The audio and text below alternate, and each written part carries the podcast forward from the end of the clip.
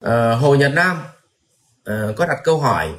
Dạ thầy cho em hỏi mỗi lần người khác chê và khen em em không biết phản ứng hay xử lý thế nào mà em toàn cáu gắt thầy giải đáp giúp em với.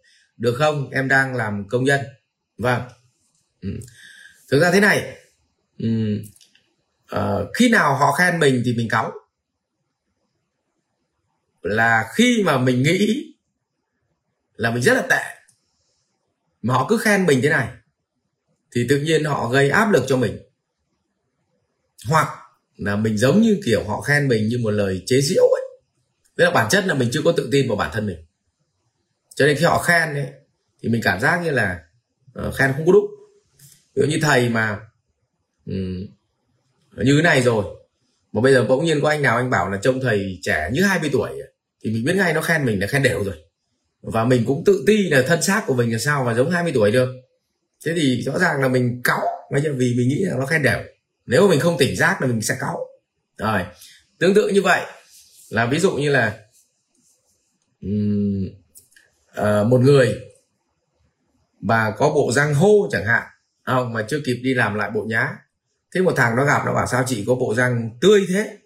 Ờ, mà mình đang là tự ti về cái bộ răng của mình hô như vậy thì rõ ràng là mình phải cáu chứ. Mình phải cáu chứ.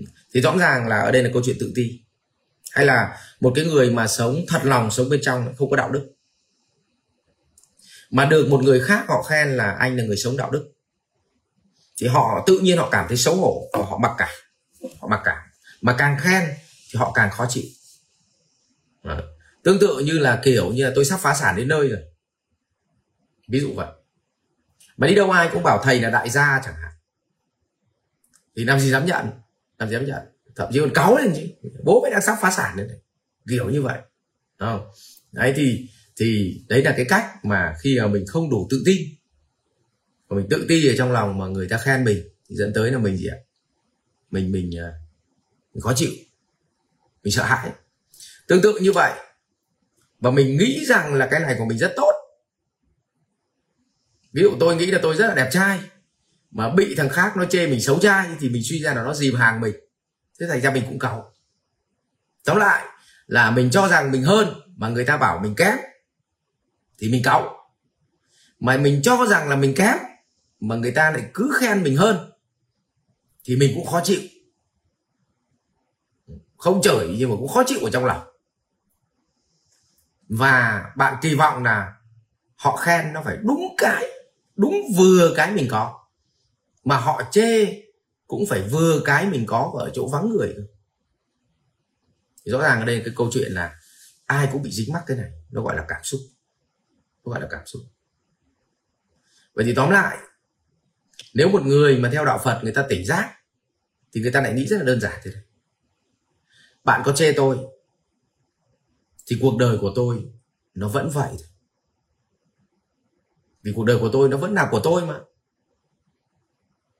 và tôi vẫn đang nỗ lực hoàn thiện tôi từng ngày. Thế thì bạn chê bạn chê tôi thì bản chất nó vẫn vậy, nó có thay đổi được gì đâu. Nên tại sao tôi phải cáu?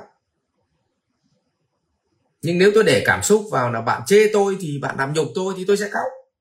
Nhưng nếu mà tôi chỉ hiểu đơn giản là bạn chê là việc của bạn, còn thực ra tôi sống với con người tôi cơ mà, và tôi phải nỗ lực với chính con người tôi mỗi ngày cơ mà vậy thì ngược tương tự như vậy, bạn khen tôi cũng vậy thôi. Bạn khen tôi đẹp dai thì về mặt bản chất, sau khi bạn khen tôi đẹp dai thì nếu tôi xấu dai thì nó vẫn y vậy à? mà nếu tôi đẹp dai thật thì nó cũng y vậy à? Nó có khác đâu, có phải sau khi bạn khen tôi đẹp dai thì tôi đẹp dai hơn đâu? Vậy thì cũng đón nhận với nó với sự tỉnh giác là bạn ấy muốn động viên tôi cho tôi vui.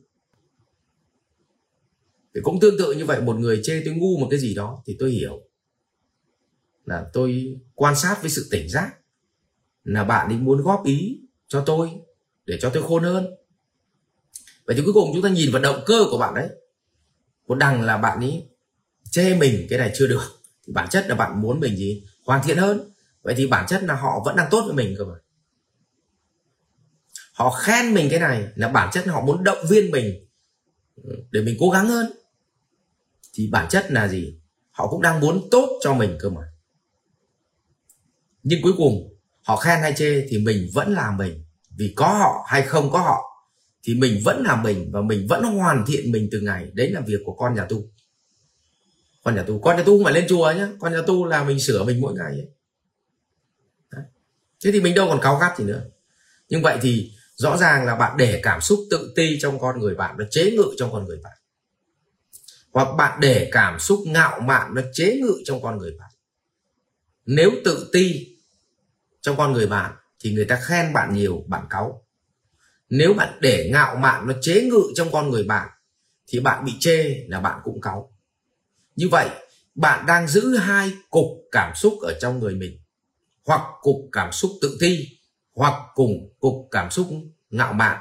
Mà vốn dĩ người trí tuệ, người ta không lưu giữ hai cái cục khỉ gió ấy làm gì cả. Không, người ta chỉ hiểu là gì? Tóm lại mày có khen tao thì tao vẫn là tao mày có chê tao thì tao vẫn là tao. Đó. và bản chất là tao vẫn gì? Phải sửa mình từng ngày. Nhưng mà điều gì khiến cho mình lại lại có cái cảm xúc mấy cái cục khỉ đấy là lưu ở trong người? Là vì thế này nhỡ cái nó chê mình mà trước mặt người khác thì người khác cũng xem thường mình thì sao? Thế thành ra là mình gì? Sợ cái điều đó. Vì sân si mà si mê mà, mà tham lam mà. Thế thì suy cho cùng là gì? Nếu ngay kể cả những thằng bạn chơi thân với mình mà nó còn không hiểu mình, mà để cho một thằng nó nói cái là thằng cả đống nó nghĩ mình ngu luôn, thì suy cho cùng là mình cũng ngu thật thì còn gì. Không ngu trong chọn bạn thì cái đầu mình cũng ngu thật cho nên đám kia nó công nhận ngay. Vậy thì cũng đừng sợ ai công nhận rằng mình ngu, nếu một người họ khởi lên. Mà cũng đừng sợ ai ừ. mà họ nghĩ rằng mình giỏi chỉ vì một thằng nó khen mình giỏi thế thì mình cứ ung dung tự tại mà sống mình là mình và mình trở thành phiên bản tốt hơn chính mình ngày hôm qua có vậy thì đừng để hai cái cục gánh hai cái cục cảm xúc vớ vẩn đi ở hai bên sọt này nhá rồi, chúc hồ nhật nam vứt được hai cái cục ấy ra khỏi cuộc đời mình rồi ạ à. Học viện Doanh nhân CEO Việt Nam cảm ơn bạn đã quan tâm theo dõi. Để biết thêm chi tiết về các chương trình huấn luyện của thầy Ngô Minh Tuấn và Học viện Doanh nhân CEO Việt Nam, xin vui lòng truy cập website ceovietnam.edu.vn